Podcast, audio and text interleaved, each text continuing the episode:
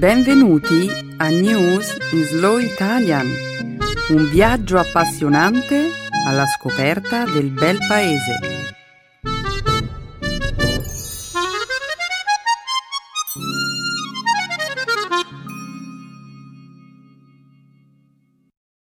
Oggi è giovedì 16 luglio 2015. Benvenuti a una nuova puntata del nostro programma settimanale News in Slow Italian. Ciao a tutti! Un saluto a tutti gli amici del nostro programma. Benvenuti alla trasmissione di oggi. Nella prima parte del programma, oggi parleremo dell'accordo di Vienna sul programma nucleare iraniano.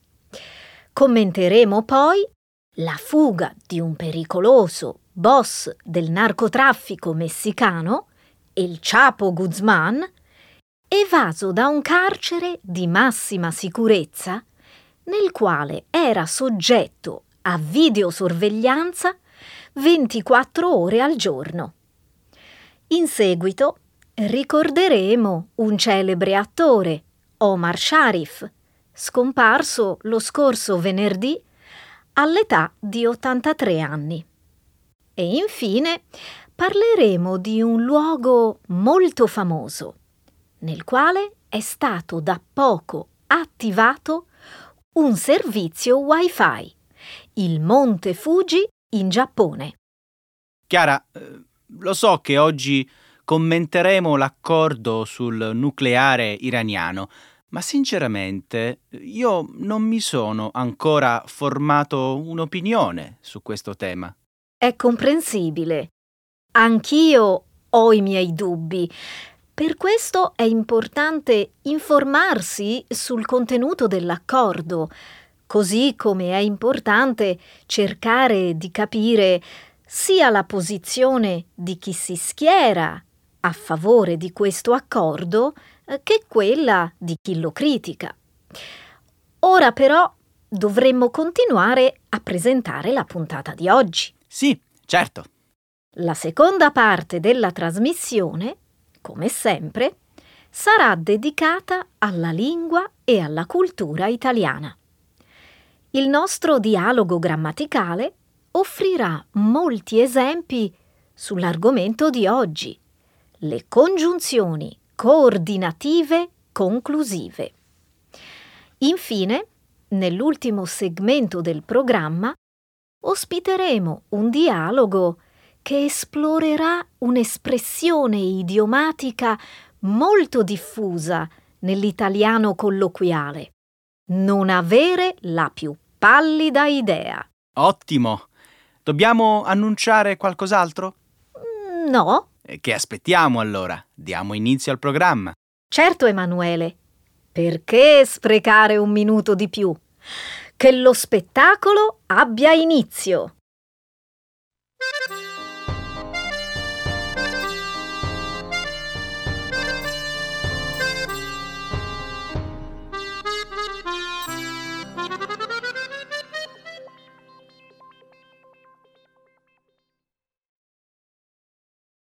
L'Iran e le potenze mondiali raggiungono un accordo sul programma nucleare.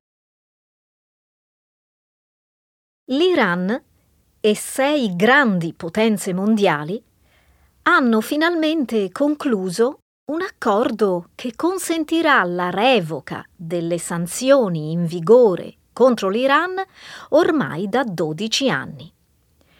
In cambio, l'Iran ha accettato di porre un freno al proprio programma nucleare.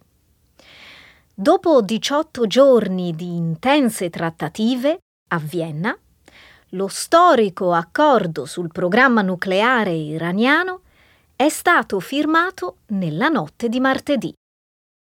Il piano congiunto di azione globale è stato formalmente annunciato dai ministri degli esteri dei paesi partecipanti all'accordo con una dichiarazione congiunta nel corso di una conferenza stampa. L'accordo impedirà all'Iran di produrre materiale nucleare per scopi bellici per almeno dieci anni. L'Agenzia internazionale per l'energia atomica potrà condurre delle ispezioni negli impianti nucleari iraniani. Le infrastrutture nucleari civili del paese rimarranno intatte.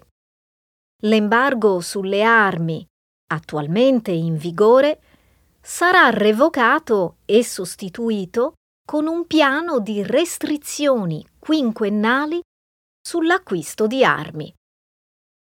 L'accordo prevede inoltre l'abrogazione delle sanzioni sulle attività bancarie e le esportazioni, così come la revoca del divieto che blocca l'ammissione degli studenti iraniani ai corsi universitari nel campo delle scienze nucleari.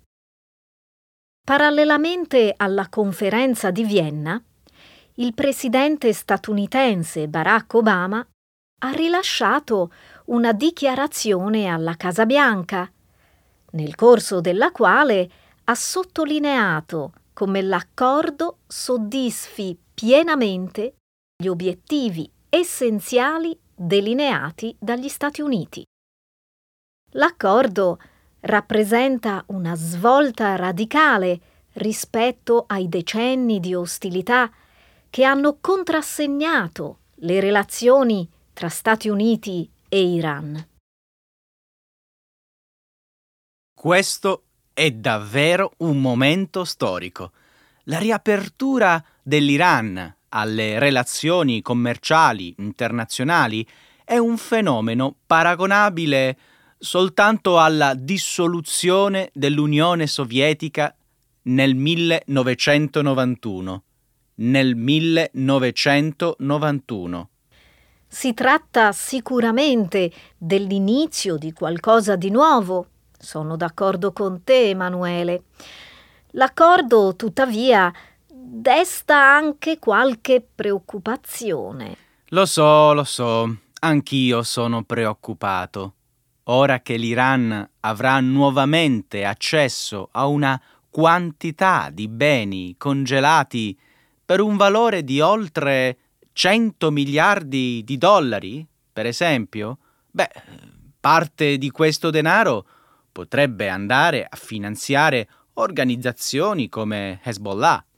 Il governo israeliano, inoltre, ritiene che questo accordo non dissuaderà l'Iran dallo sviluppare una bomba nucleare. Mi auguro che non sia così. L'idea alla base di questo accordo è quella di favorire il raggiungimento dell'obiettivo ultimo, scongiurare la minaccia di un Iran dotato di armi nucleari. Così come un ennesimo intervento militare degli Stati Uniti nel mondo islamico.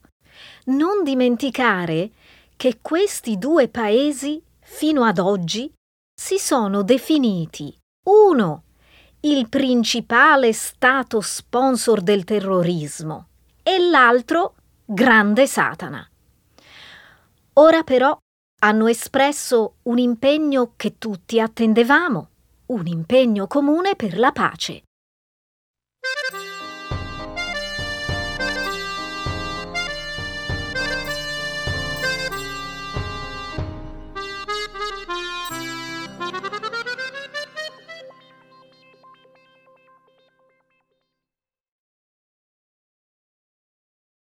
Narcotrafficante messicano fugge da un carcere di massima sicurezza. Il narcotrafficante messicano Joaquín El Chapo Guzmán è fuggito dal carcere di massima sicurezza El Altiplano, situato a circa 90 km a ovest della capitale, Città del Messico.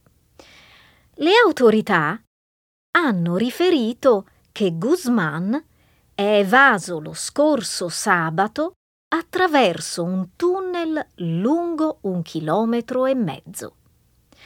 Guzman è riuscito a fuggire nonostante indossasse un bracciale di monitoraggio e nonostante fosse soggetto a videosorveglianza 24 ore su 24. Attualmente sono in corso gli interrogatori di decine di guardie carcerarie. Tre alti funzionari della struttura penitenziaria, tra cui il direttore, sono stati licenziati. Il governo messicano ha deciso di offrire una ricompensa di 60 milioni di pesos, circa 3,8 milioni di dollari, per la cattura di Guzman. Numerose misure di sicurezza sono state potenziate in tutto il territorio messicano. I voli in partenza dall'aeroporto di Toluca sono stati sospesi e sono stati istituiti numerosi posti di blocco. Il Guatemala, dove Guzman venne catturato per la prima volta nel 1993 1993 ha intensificato i controlli lungo la sua frontiera settentrionale. All'epoca del suo primo arresto, Guzman era stato analogamente condannato a scontare la pena in un carcere di massima sicurezza. Nel 2001, tuttavia, riuscì a fuggire nascosto in un cesto della biancheria dopo aver corrotto alcuni funzionari.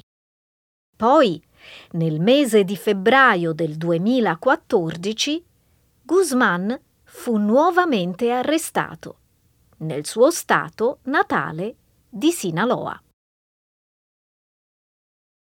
Le autorità messicane hanno diffuso alcune sequenze video in cui si possono osservare i momenti che precedono la fuga del boss. Lo si vede camminare, andare verso l'area delle docce e improvvisamente non c'è più. Esatto. C'era un tunnel lungo e spazioso che lo aspettava, con tanto di impianto elettrico e sistema di ventilazione. Il tunnel collegava la zona delle docce con un edificio costruito nei mesi scorsi su un campo di mais non lontano dalla prigione. Un piano geniale! Un piano, inoltre, che richiede una notevole quantità di tempo e la partecipazione di molte persone.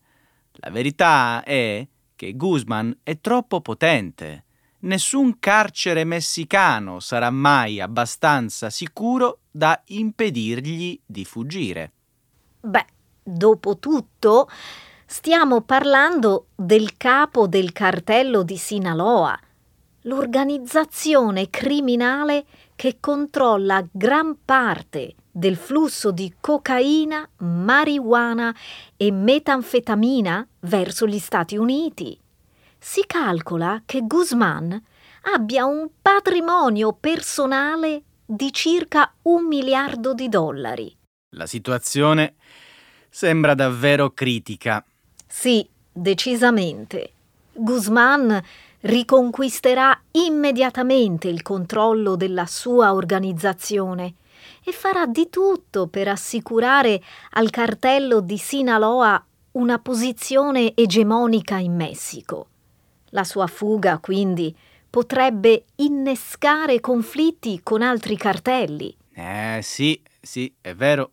È probabile inoltre che Guzman voglia dare la caccia a coloro che ritiene abbiano favorito la sua cattura nel 2014. Presto ci potrebbero essere degli omicidi ritorsivi, nonché nuove gallerie per il trasporto della droga e nuove violenze lungo il confine tra Messico e Stati Uniti.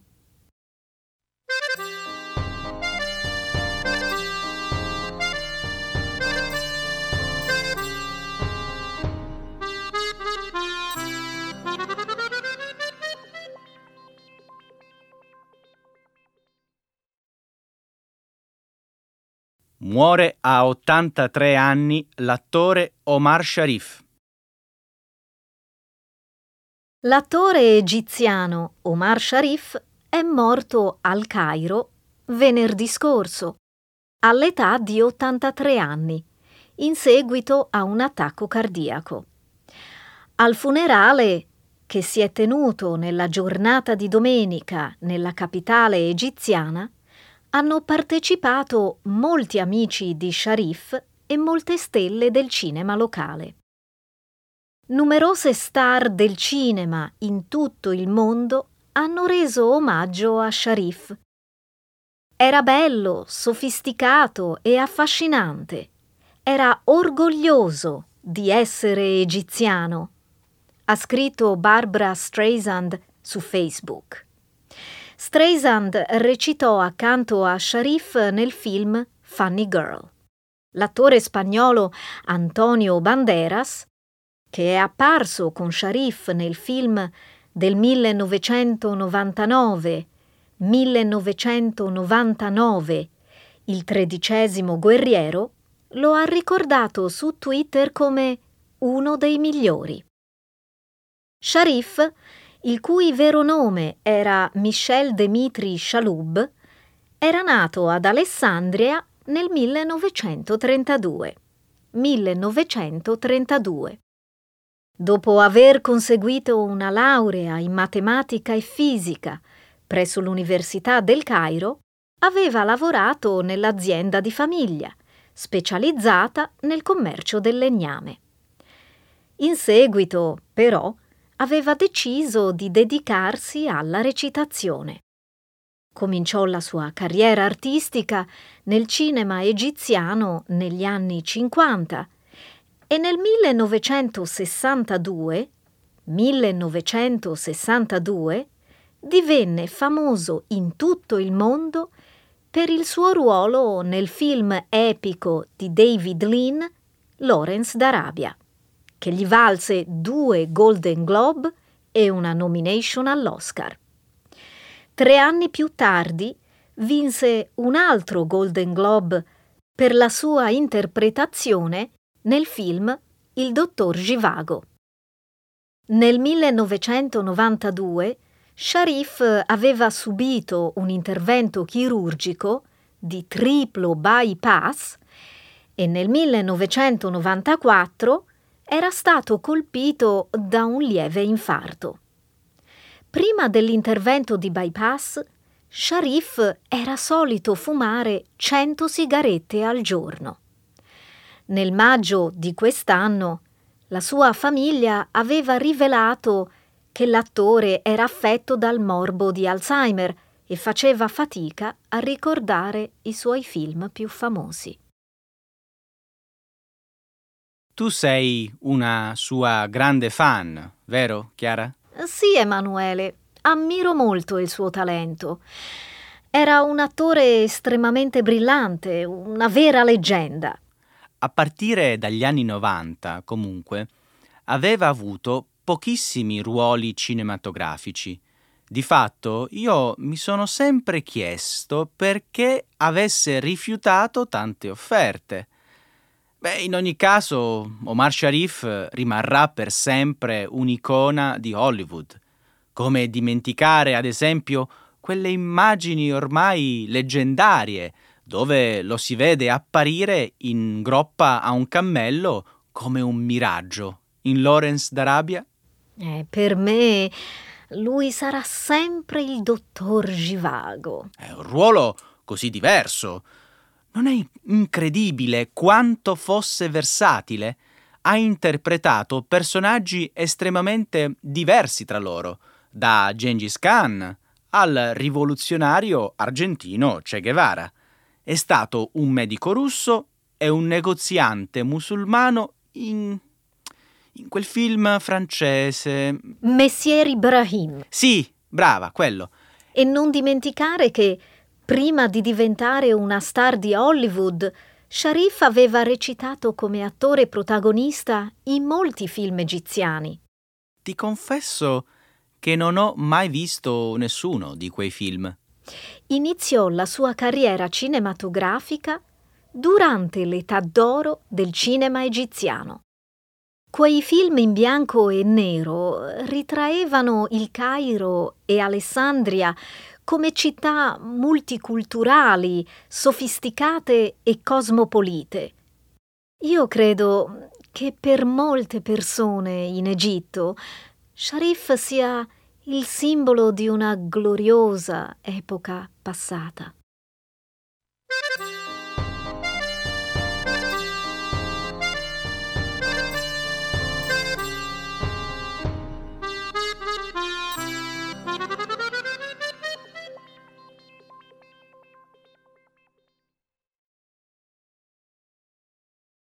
Giappone.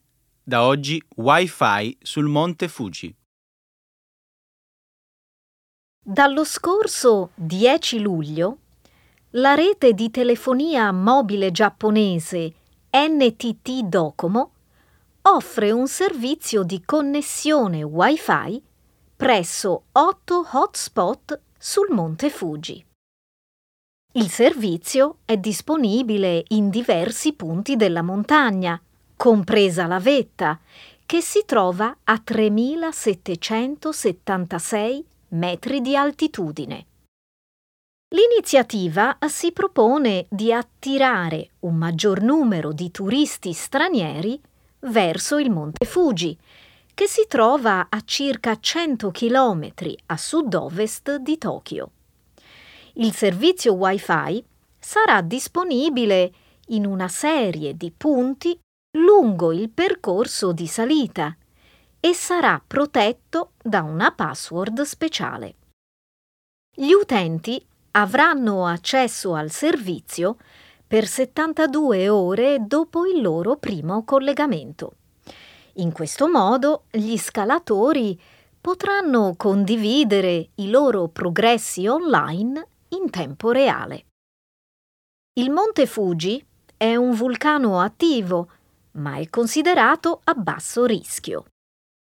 La sua ultima eruzione risale al 1708. 1708.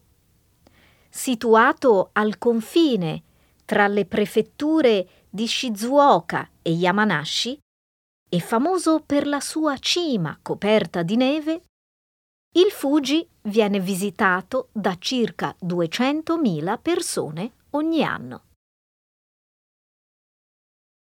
Fantastico! Mm, vediamo.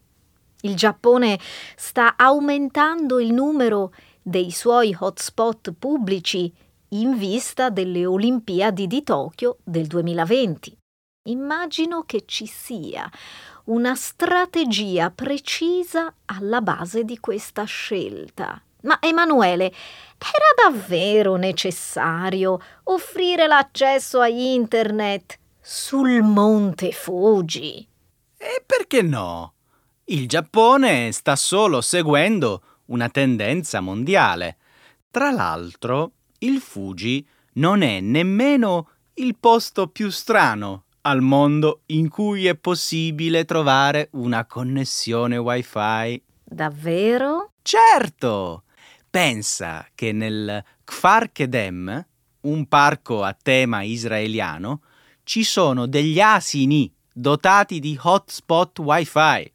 Ok, questo è semplicemente ridicolo. E dal 2005 anche il Polo Nord è dotato di accesso a Internet. C'è Internet persino nello spazio. La Stazione Spaziale Internazionale ha la connessione Wi-Fi più remota attualmente esistente. Così l'equipaggio può aggiornare il proprio account di Twitter.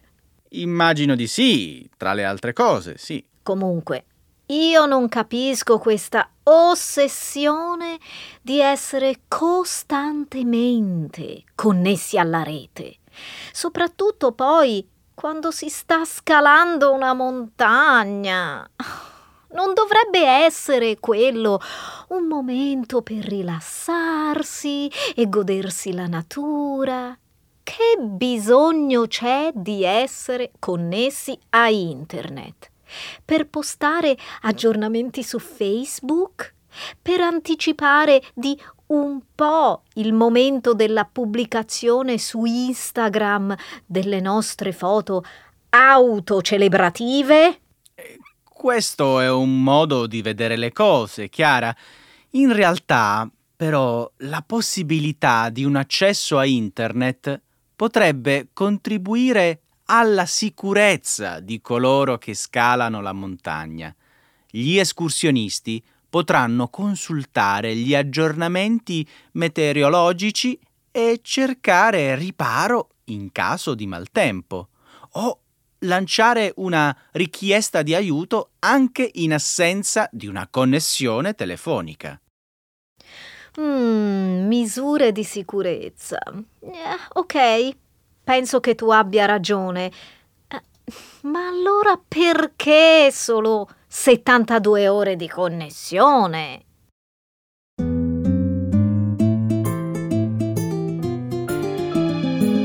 Adesso la grammatica. Per capire le regole di una lingua poetica.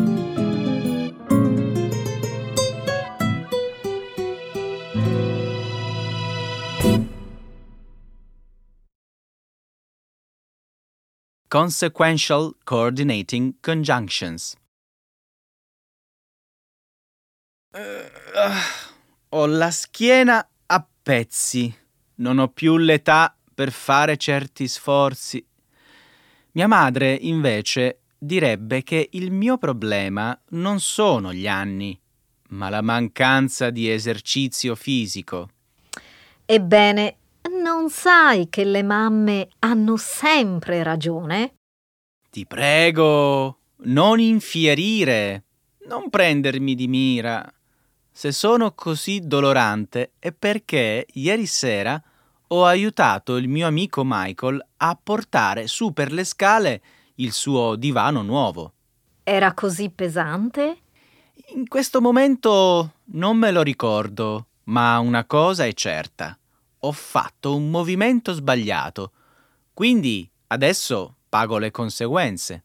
Non ti preoccupare, vedrai che questa sofferenza svanirà in pochi giorni. In realtà il dolore si è già affievolito, pertanto spero di riprendermi presto. Tutto merito della cenetta che mi è stata offerta. Mm, quindi il tuo amico ti ha cucinato qualcosa di buono. Michael ai fornelli? Ma che? Lui non saprebbe riscaldarsi nemmeno un bicchiere di latte.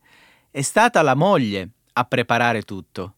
Io, naturalmente, ho mangiato con grande appetito. Questo non mi stupisce. Ero così sazio che, dopo il dolce, ho chiesto a Michael se aveva ancora la bottiglia di grappa che gli avevo regalato a Natale.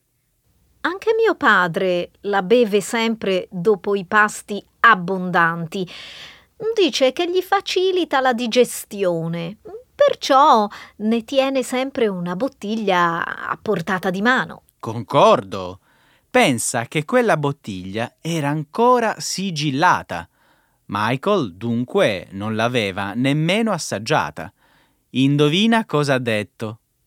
È troppo forte, mi fa bruciare lo stomaco. Eh, beh, non ha tutti i torti. Lo sapevi che un tempo la grappa veniva usata come anestetico e disinfettante? I soldati inoltre ne facevano uso per sterilizzare l'acqua da bere. Sul serio? Certo. I veterani del secondo conflitto mondiale, poi, ricordano che un assalto non cominciava mai senza un bicchierino augurale di grappa. Allora è per questo che abbiamo perso la guerra. Scherzo, ma dimmi, come fai a sapere tutte queste cose? Eh, mio padre è un esperto. Mi ha raccontato che un tempo questa bevanda veniva distillata dai contadini per riciclare i prodotti agricoli di scarto. Dunque, per fare la grappa si distillano le bucce d'uva? Esatto. Le famiglie contadine la producevano per il consumo domestico. La grappa, pertanto, è stata a lungo considerata una bevanda povera. Se non sbaglio, è un prodotto tipico della regione del Veneto, dunque dell'Italia settentrionale. Sì, è lì che è nata questa tradizione. Sai che tanta gente la versa persino nel caffè. Certo. Pensavi che non lo sapessi?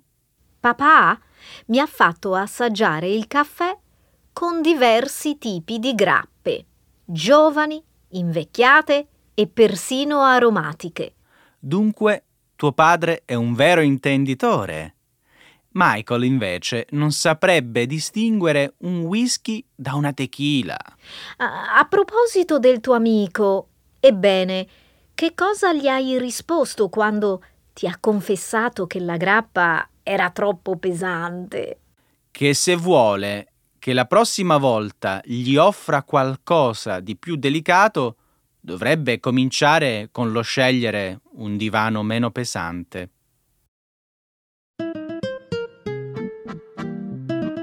Ecco le espressioni, un saggio di una cultura che ride e sa far vivere forti emozioni.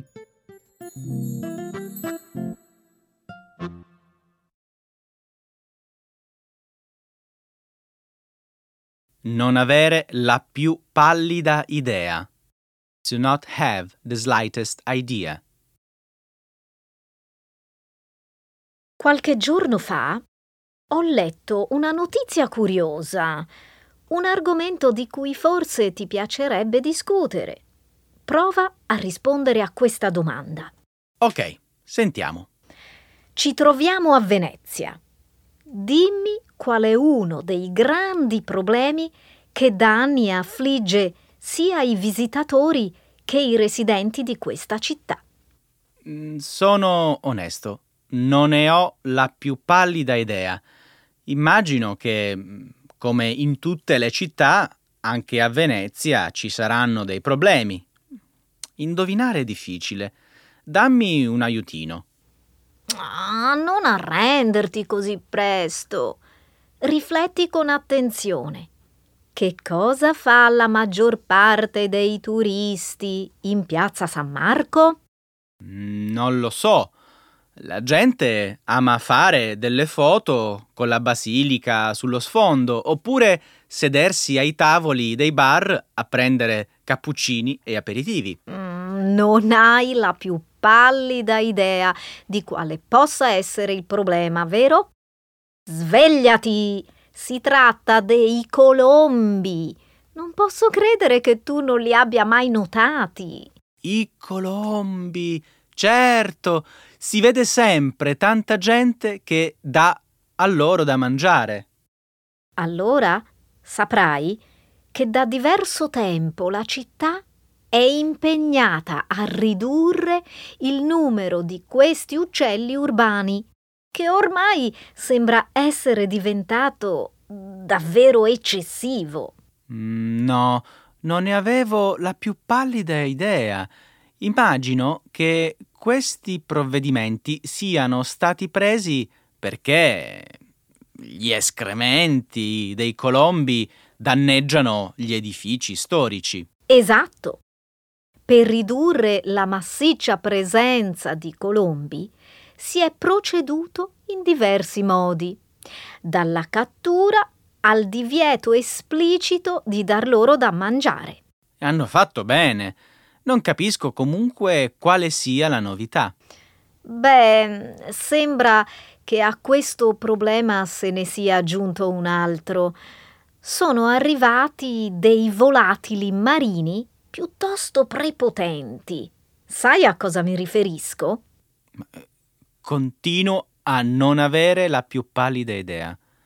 La vuoi smettere di farmi questi indovinelli? Per favore, vai al dunque. Sei davvero noioso. Si tratta dei gabbiani.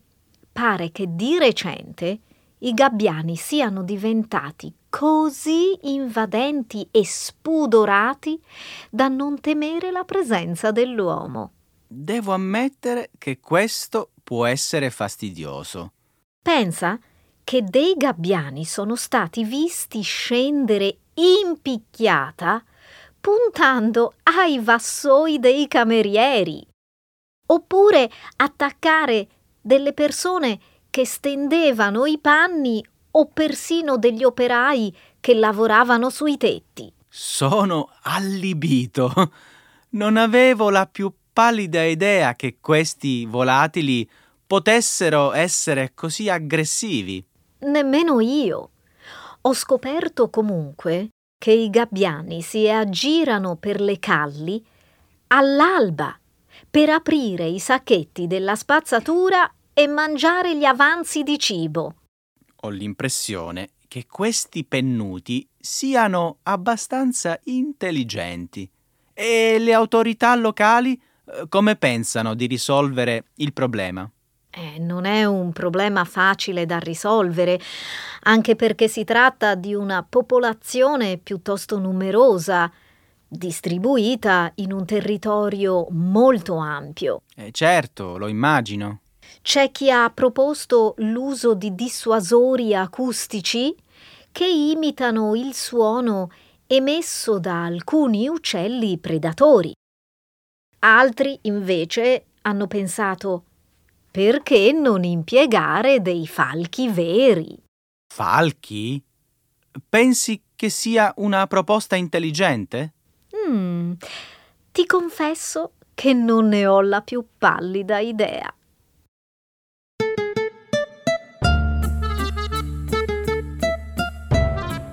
E anche questa settimana è stata una bella puntata di News in Slow Italian. Veramente interessante e divertente. Grazie Emanuele, a presto. Ci sentiamo la prossima settimana. Ciao!